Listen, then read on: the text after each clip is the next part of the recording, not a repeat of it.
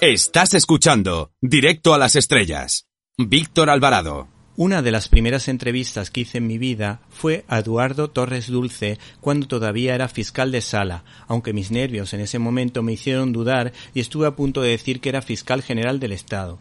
De hecho no me equivoqué y al poco tiempo fue nombrado fiscal general del Estado precisamente. En estos últimos años lo hemos podido escuchar en el programa de culto Cowboys de Medianoche. Es también crítico de cine, como habrán imaginado, siendo el autor del libro El asesinato de Liberty Balance. Y vamos a centrarnos en el capítulo que se titula Misterios, mentiras y secretos en el hombre que mató a Liberty Balance. Y hay que decir que este libro está editado por Atari Books. Buenas tardes. Buenas tardes, Víctor. Eh, tengo entendido que eres uno de los socios de Atari Books y tenemos la curiosidad de saber por qué creasteis esta editorial. Eh, bueno, en primer lugar te quiero agradecer que volvamos a charlar al cabo del tiempo. Gracias por esa introducción tan premonitoria. Casi me podrías haber dicho qué número iba a caer en la Lotería Nacional hoy que estamos grabando el día 22. Hubiese sido mejor. Por tu, premonición, ¿no? por decirlo de alguna manera. bueno, pues nada, muchas gracias y encantado de, participar contigo en tu estupendo programa con, tus oyentes. Eh, la idea de que Atari Books eh, surgió a lo largo de los años en este grupo de amigos eh, con la idea de que en España estaba desapareciendo la, edición de, libros libros, es decir, eh, han proliferado y gracias a Dios estupendas colecciones eh, como Reino de Cordelia o Acantilado, tantas otras en un formato estupendo, con buen papel y con estupendas traducciones, pero nos apetecía mucho editar libros vamos a decir un poco así, a la antigua, ¿no? Es decir, pasta dura, eh, con mucho cuidado en la elección del papel y luego, sobre todo, eh, lo más ilustrado posible, porque tenemos la idea que quitando las novelas que pudieran tener algún tipo de ilustración, el resto de los libros de ensayo pecaban en España y pecan en algunas ocasiones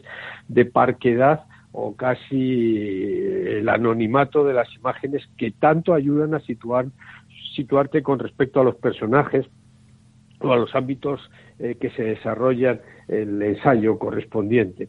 Y con esta idea formamos esta editorial, buscamos un título cinematográfico porque todos eh, somos eh, bastante cinéfilos, estamos Luis Herrero, el periodista, José Luis García, el doctor Anciones, que es uno de los más eminentes neurólogos del mundo, José Manuel Serrano, que es letrado de cortes y abogado en ejercicio, ejecutivos como Javier Granllano, Carlos Ruiz Jarabo, o gente dedicada y metida en el mundo del cine como eh, Andrés Moret, y espero no dejarme a ninguno de mis queridos eh, consocios, ¿no? Es decir, amigos, amigos que les gustan mucho los libros y que pensábamos y pensábamos y pensamos que hay que editar, que hay que editar libros, que hay que correr el riesgo, la aventura y también el placer de editar libros. Y luego ya en cuanto al contenido, pues buscamos aquellos libros en los que tuviéramos unanimidad. Esa es la regla de oro de la, de la editorial. No vamos a publicar ningún libro en el que unánimemente los socios no estemos de acuerdo. Y hemos buscado desde reediciones de libros como el de John Ford de Peter Bogdanovich, es una revisión de una edición puesta al día, que en su momento sacó fundamentos, a libros que nunca se habían editado en España, como eh, un libro de, conversaciones de Somerset Maugham con Garson Canning, o, o libros muy difíciles de reencontrar ya en España, como el Bradbury de de, de, nuestro amigo, consocio y maestro José Luis Garci y finalmente el Hemingway, Hemingway en otoño, que es un libro de un profesor italiano, Andrea Di Robilan, que había salido el año anterior, no había encontrado edición en España y nos pareció, y así ha sido por la acogida que ha tenido el libro, que es un libro muy agradable de editar. Y ahora hemos decidido coger un poco de impasse y publicar eh, libros de novedad. Eh, empezamos con el mío, este libro, eh, El asesinato de Liberty Balance, que es una monografía que hablaremos ahora, se extiende sobre la película de John Ford y a lo largo del primer trimestre del año aparecerá un libro sobre José Luis García que ha escrito Andrés Moret uno de nuestros socios y un, y un eh, miembro de la comunidad industrial del cine en, en, Los Ángeles. Y para el futuro tenemos ya firmado un contrato para editar el magnífico libro de Todd McCarthy, la biografía y estudio crítico de, de Howard Hawks, que nunca, eh, sorprendentemente, se ha publicado en España. Pues, yo estaré, yo estaré atento a ese libro y desde luego, vamos, estoy totalmente de acuerdo. Eh, gracias a vosotros, pues hemos podido disfrutar del libro de John Ford, que sabéis que yo también soy un admirador de John, de John Ford, el libro de, de Bradbury, que está realmente bien y el de Somerset Maugham me está costando un poquito porque no hasta que hasta que he entrado en cómo, las características del personaje porque no solo es un escritor sino también es un personaje y entonces en el momento que empieza a entender eso empieza a comprender y a disfrutar también de pues de ese señor eh, por otra parte el papel eh, del libro es fabuloso y mis hijos dicen que es un papel muy suavito. Papá, me gusta tocar este libro. Es una auténtica maravilla. Y con respecto al título, hay que decir que nos ha encantado que haga referencia a la comedia de Howard Hawks titulada Atari. ¿Por qué le pusisteis este nombre? Bueno, estuvimos dándole vueltas ¿no? a, diversos títulos. Había muchos que, nos gustaban, pero ya estaban escogidos o tenían algún tipo de conexión con algunos de los existentes. y era algo que y era algo que, que pudiera llamar la atención, ¿no?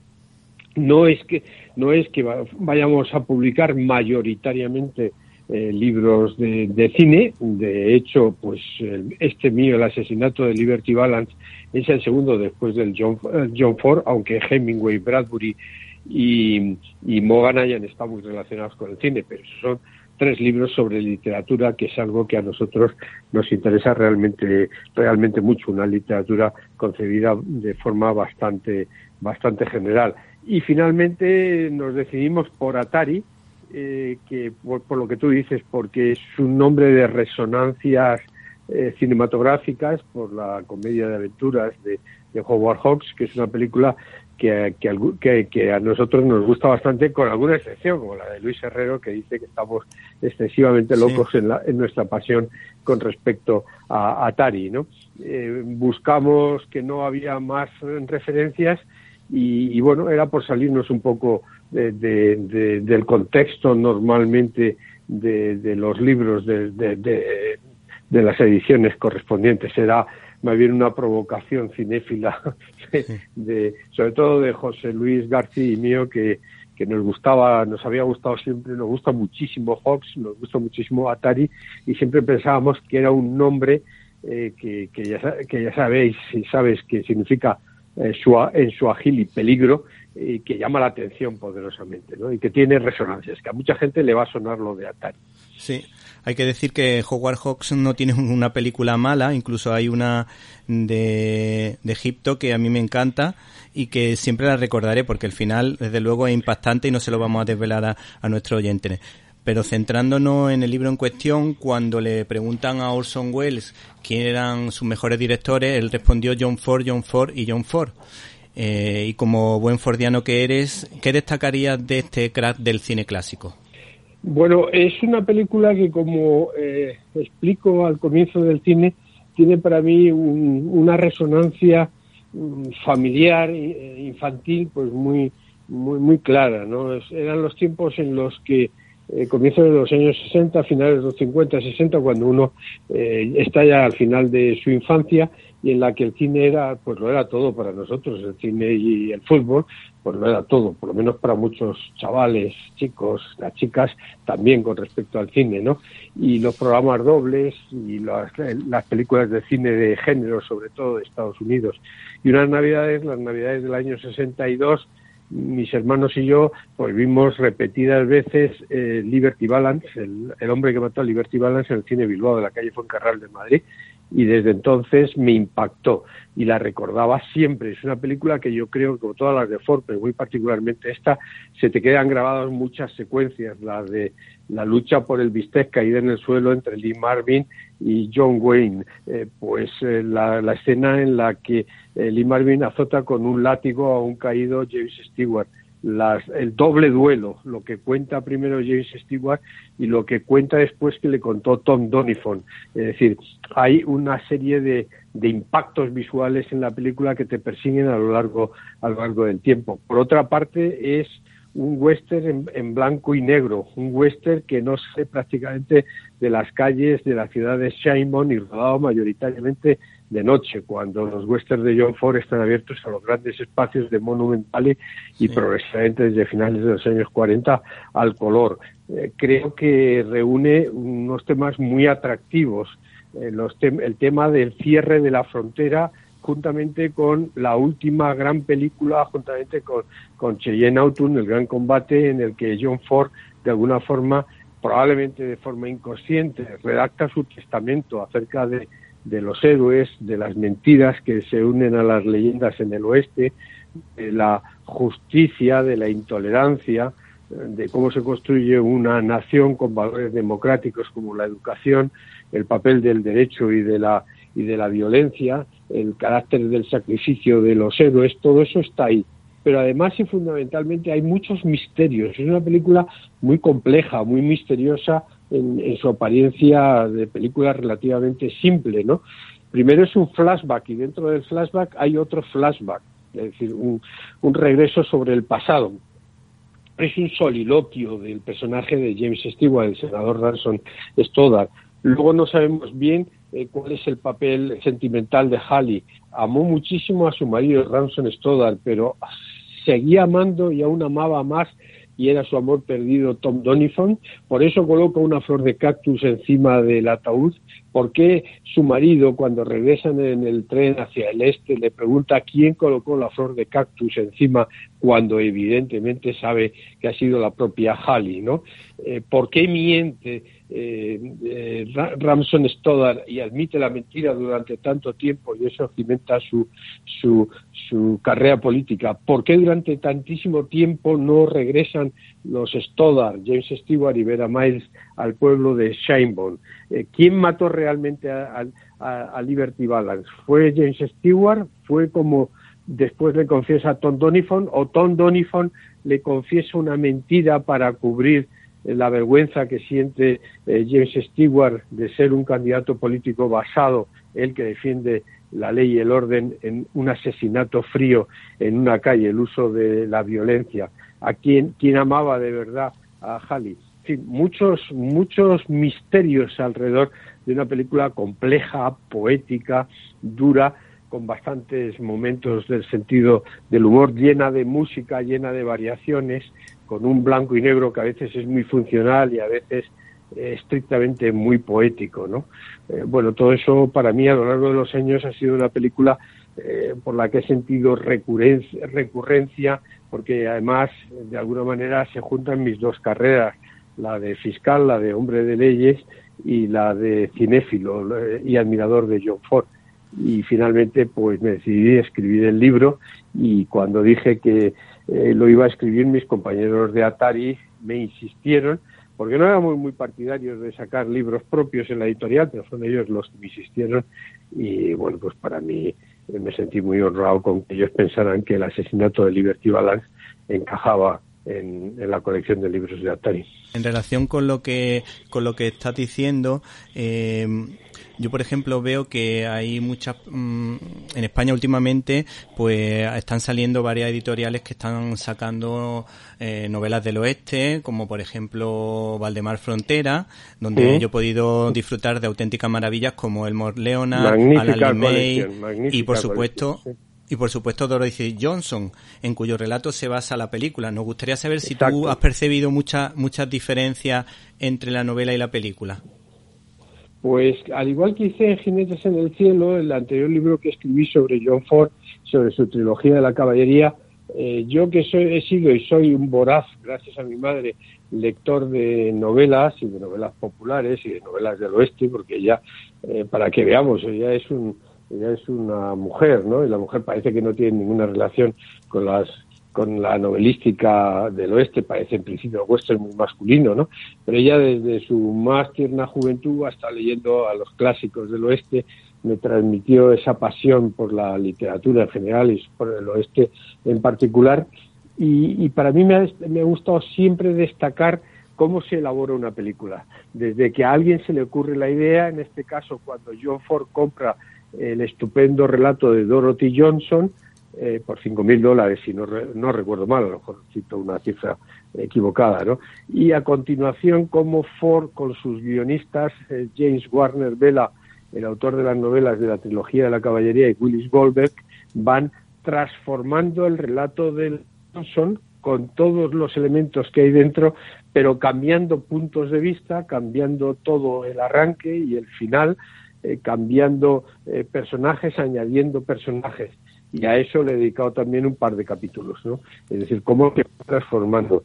Eh, ¿Qué diferencias sustanciales hay entre, entre el, el relato? que gracias a Valdemar lo hemos incluido en el libro, de tal forma que el lector cuando acabe el libro va a poder leer el relato y si ha visto la película moverse en, esos dos universos. Bueno, pues el relato de Dorothy Johnson es un relato mucho más amargo, mucho más seco, menos poético, muy literario que la película de, de, de, John Ford. El personaje de James Stewart no tiene la grandeza humana del de la película. Es un personaje muy amargado, muy resentido, muy vengativo. ¿eh? El personaje de Halley queda mucho más desdibujado, aunque se esboza el hecho de que hay una relación tanto con el personaje de Tom Donifon, el de John Wayne, con el de, por supuesto, con el que se casa, que es Ramson Stoddard, es verdad que regresan, pero no confiesan nunca el personaje de Ramson Stoddard, el de James Stewart, no confiesa nunca en público, sino introspectivamente a sí mismo que él no fue quien mató a Liberty Balance. El personaje de Balance eh, prácticamente apenas aparece en el relato de la Johnson, mientras que aquí lo construye eh, con, con enorme grandeza y con una gran actuación de Lee Marvin. Eh, de alguna forma, John Ford presenta que el final de los pioneros, el final de la frontera, la irrupción de la ley y el orden en el oeste, tiene dos vertientes. La de un sicario extraordinariamente violento sentado en las leyes de la naturaleza, de, la supremacía del más fuerte, que es el personaje de Liberty Balance, de, interpretado por Lee Marvin, y el personaje de Tom Donifon, eh, un hombre con las mismas características de dureza western eh, que Lee Marvin, pero que se da cuenta de la necesidad de que la comunidad avance hacia otra forma de civilización, aunque eso evidentemente le cueste el final de sus sueños eh, con respecto a Halley y, un mundo que tampoco le va a satisfacer. ¿no? Así que eh, de buena parte del armazón de la película está en el relato de Dorothy Johnson, pero los puntos de vista y el estilo de la Johnson y de John Ford son distintos y evidentemente eh, John Ford que siempre sostenía que era mejor un para adaptar al cine un, un cuento, como hizo con la diligencia, con el relato de Ernest Haycox, que una novela, porque esto le permitía a él desarrollar personajes, subtramas, etcétera, etcétera. Mm, desde luego, aunque a lo mejor muchas películas de John Ford no sean eh, totalmente históricas, la sensación es que dominaba perfectamente el tema, como por ejemplo la de OK Corral, y, y hay una frase muy importante en la película que de alguna manera hace referencia a, la historia, que dice, este es el oeste, cuando la leyenda se convierte en realidad, se imprime la leyenda. ¿Tú crees que puede, esta frase se puede aplicar a muchas películas clave en la filmografía de John Ford? Sí, bueno, y, en general a las películas que de alguna forma reflexionan sobre lo que fue. Arturo Pérez Reverte, en su estupenda novela Sidi, eh, ha recreado la figura desde su punto de vista de lo que era el Cid campeador, ¿no? De lo que pudo ser Cid campeador, lo ve eh, básicamente como un líder, un líder de un grupo de gente que, su novela es prácticamente un western y, Arturo lo ha reconocido así, ¿no? Pero, pero bueno, eh, ya lo dijo John Ford a Peter Bogdanovich, ¿no? Con respecto a, For, Apache, que es una de las películas más cercanas en cuanto a moral temática, eh, a Liberty Balance, y es que eh, cuando se construye un país, tú necesitas construirlo a, través de personajes de enorme liderazgo, y ese liderazgo tiene zonas claras, zonas oscuras, y se construyen personalidades, personalidades que a veces son muy legendarias, ¿no? que se basan más en una idea popular de mitificación de un personaje que se necesita para que avance el país, pero que en realidad los personajes no eran así. El personaje de Henry Fonda, el coronel Thursday en, en, en For Apache, era un racista, era un autoritario y era un hombre que desconocía totalmente las reglas de combate en la frontera y lleva a sus hombres a una derrota que luego se transforma con esa idea de la gloria en la derrota que Peter Bogdanovich atribuía, atribuía a John Ford en una leyenda. Y aquí igual, el personaje de Ramson Stoddard es todo un personaje en la leyenda del oeste porque fue el hombre que mató a Liberty Balance, el hombre que permitió que llegara el ferrocarril, la civilización, la ley, el orden, las escuelas al oeste, que se transformara el oeste de un, de un desierto en un jardín, de un sitio violento a un sitio donde se puede vivir, donde hay iglesias, donde hay comercio, donde se desarrolla la vida, ¿no? Eh, pero eso lo hizo utilizando las armas de la frontera, eh, un duelo en plena calle con un asesino y un sicario como era Liberty Balance. Eh, bueno, todo eso hace que cuando él cuente, cuenta la realidad, y es que su personaje es un mito, es una leyenda, él no mató a Liberty Balance, evidentemente, eh, pues el periodista Maxwell Scott diga eh, la frase que tú has dicho, señor, esto es el oeste, y aquí, cuando la leyenda, eh, cuando los hechos se convierten en leyenda, en leyenda, imprimimos siempre la leyenda. El problema es que John Ford, tanto en Ford Apache como en Liberty Balance, cuenta la verdad. Sí, sí. a mí otra cosa que siempre me llama me llama la atención es como a los directores de ahora pues no les ocurren esas anécdotas tan curiosas en relación a la leyenda que tú comentas de John Ford. Es verdad que se cuentan muchas anécdotas, pero yo creo que muchas de ellas están basadas en la realidad. En cambio, lo que se cuenta ahora, pues mm, desde luego resulta como muy forzado, como marketing puro, y en John Ford yo creo que hay autenticidad. Sí, eh, él era en sí mismo un personaje, ¿no? Y la biografía de McBride, las huellas de John Ford, que está publicada aquí en España, y el resto de las biografías, pues rastrean ese aspecto, ¿no? Realmente contradictorio de luces y de sombras que tenía la personalidad de, de John Ford, el Hawks, como se verá en el libro que vamos a publicar de Todd McCarthy, pues muchas de las cosas que él se autoproclamaba o que han contado, algunas tienen base real, otras en absoluto, ¿no? Eran personajes legendarios porque el cine era muy legendario entonces, ¿no? Y como tú dices ahora mismo, todo se ha empequeñecido, eh, más pequeño, ¿no? Eh, como decía Gloria Swanson en El crepúsculo de los dioses de Billy Wilder, eh, no es que las películas se hayan hecho, se han, se han hecho es que el cine se ha hecho más pequeño es decir yo como intérprete no me ha hecho no me he hecho más pequeño no me llaman a las películas porque las películas ya ya ya no no pueden enfrentarse a un personaje como yo no y es verdad que la mayor parte de los directores de ahora pues no han tenido vidas legendarias. Piénsese que en, en John Ford ha luchado en la Segunda Guerra Mundial ha estado ha navegado ha tenido accidentes ha tenido una vida pues eh, ha participado en las luchas de la guerra civil de alguna manera eh, de Irlanda y todo eso ese tipo de, de, vivencias legendarias pues aparece fantaseado por supuesto sublimado en sus películas. Los directores de ahora tienen unas existencias pues mucho más prosaicas.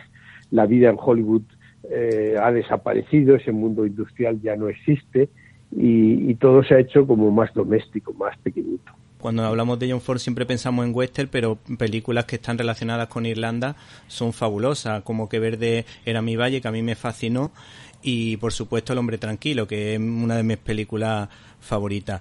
Pero con respecto a, a la película de Liberty Balance, tengo que decir que a mí es una película que la he visto varias veces, que cada vez he llegado a unas conclusiones distintas, porque una vez la vi de niño con nueve o diez años, luego la vi de más mayor y me encanta sobre todo la presentación del inicio en la que empieza Jen Stewart a hablar de la ley entre platos de cocina y me gustaría saber si también en relación a lo que tú has comentado de del filete de, ternera creo que era eh, pues si hay alguna anécdota relacionada con esa escena, ¿hubo libertad para rodarla o, o estaba todo muy planificado?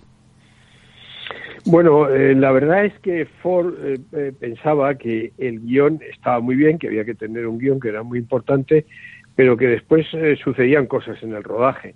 El comienzo de Centauro del Desierto y el final, esa idea fabulosa de la puerta que se abre y se cierra, sobre el personaje de Ethan Edwards, pues ni está en la novela de Alan LeMay ni está en el guion de rodaje. Se le ocurrió a John Ford allí mismo sobre el terreno en Monument Valley. y la escena del bistec eh, está, no está, creo recordar, no está en el relato de Dorothy Johnson. Es una invención de Ford y de sus guionistas para, para la, película y que yo sepa no hay especialmente ninguna anécdota alrededor de, esa secuencia que sí está en el guion. El tema es que con John Ford, aunque esté en el guion, eh, cómo está en la película es algo realmente distinto, porque los guiones de Ford son bastante sobrios en este aspecto. Es decir, que esa famosa secuencia del bistec es magnífica no solamente por lo que está escrito, sino cómo la rueda John Ford en esa en ese plano general con distintos puntos de vista, porque es eh, está el punto de vista del espectador, está el cruce de miradas entre Liberty Balance y, Tom Donifon, un duelo siempre aplazado, está el punto de vista del humillado e indignado eh, James Stewart, que está caído en el suelo al lado del filete porque le ha zancadillado Liberty Balance, y está el punto de vista de Halley, eh, la mujer que se debate en, el amor entre los personajes de James Stewart y de, y de John Wayne, que desde la puerta de la cocina eh, está vigilando horrorizada lo que está allí sucediendo. Y hay otro punto, dos puntos de vista más. Están el del fiel Pompey, el criado de, color de, de, John Wayne que apunta desde el Winchester en la puerta y está el periodista Edmond O'Brien, que, es el que va a contar la historia más adelante y que está presenciando desde su mesa de ese local eh, lo que está sucediendo. Eso es lo que dota a la secuencia de una extraordinaria complejidad. Dicen que John Wayne nunca quiso rodar ninguna película en la que disparase por la espalda. ¿Tú crees que en esta película él llegó a disparar?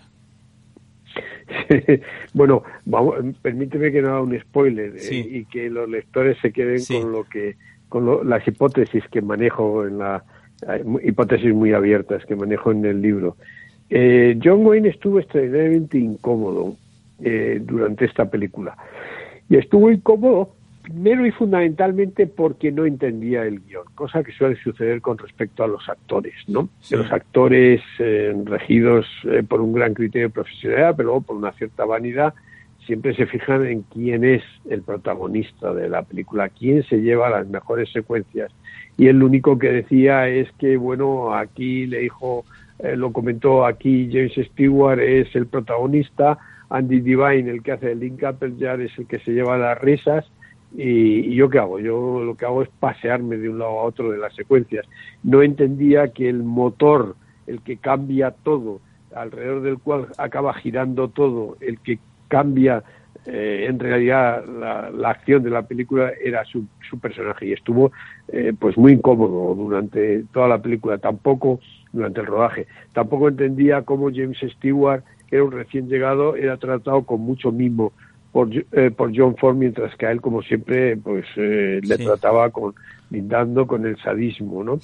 Y luego él no, no tenía buena relación con Woody Strode, el actor de, el actor negro, el actor de color que interpretaba a Pompey y estuviera a punto de llegar a las manos en una, en una secuencia. Eh, lo cual, cuando uno ve la película, si desconoce todo esto, uno se da cuenta de la enorme importancia del personaje de John Wayne y se asombra que, que que pensara que, no, que era un personaje muy secundario. Y por último, ¿se puede establecer algún paralelismo entre la película en cuestión y la actualidad política y judicial? Pues hombre, yo creo que es una película de, transversal, como dirían ahora los cursis, de muchos temas, ¿no? El tema del amor y del amor perdido, lo que uno gana y pierde cuando hace una elección sentimental, eh, el tema de, histórico, cinéfilo, de cuándo acaba la frontera del oeste y luego el tema jurídico del que hemos hablado, ¿no? Ese tema de la, de la necesidad de hacer cambios y, pero que los cambios casi siempre exigen no, no, no nociones estrictamente jurídicas, ¿no? Y creo que el tema de la intolerancia es esencial en John Ford. En esta nueva democracia de la frontera están excluidos los hispanos, los negros y las mujeres, ninguno de ellos votan ni tienen una presencia, por mucho que sean importantes en el desarrollo de la acción de la película y de la propia historia, como la historia ha ido marginando a gente que se han incorporado poco a poco grupos de gente a la historia y, eh, y todo lo que significa la exigencia de la ley ¿no? para construir una, una sociedad. Ahora mismo que tenemos una sociedad en la que el Estado de Derecho y la inseguridad jurídica entre pandemias y no, pues se está transformando en lo que Patrick Bauman se llamaba una sociedad muy líquida, cuando el derecho necesita la seguridad jurídica de lo sólido, pues eh, ciertamente está, está ahí. Y luego el tema de la educación. Eh, ahí cuando empieza la, la, primera, una de las clases que James Stewart da a un, heterogéneo eh, público de, de, gente de Simon, analfabetos, en la pizarra ha, escrito una frase que es la educación es la base de la democracia. Y creo que efectivamente eso es así. Solo una sociedad que eduque en principios y en valores y en conceptos humanistas y de convivencia y por supuesto científicamente eh, en desarrollos tecnológicos tiene futuro. El resto eh, tendrá el futuro de una sociedad sojuzgada por quienes de alguna forma marcan, marcan el paso. Yo creo que al hilo de todo lo que sucede con los planes de educación en España, cada uno más desastroso que el anterior, más los temas de intolerancia, la película es eh, muy, muy actual.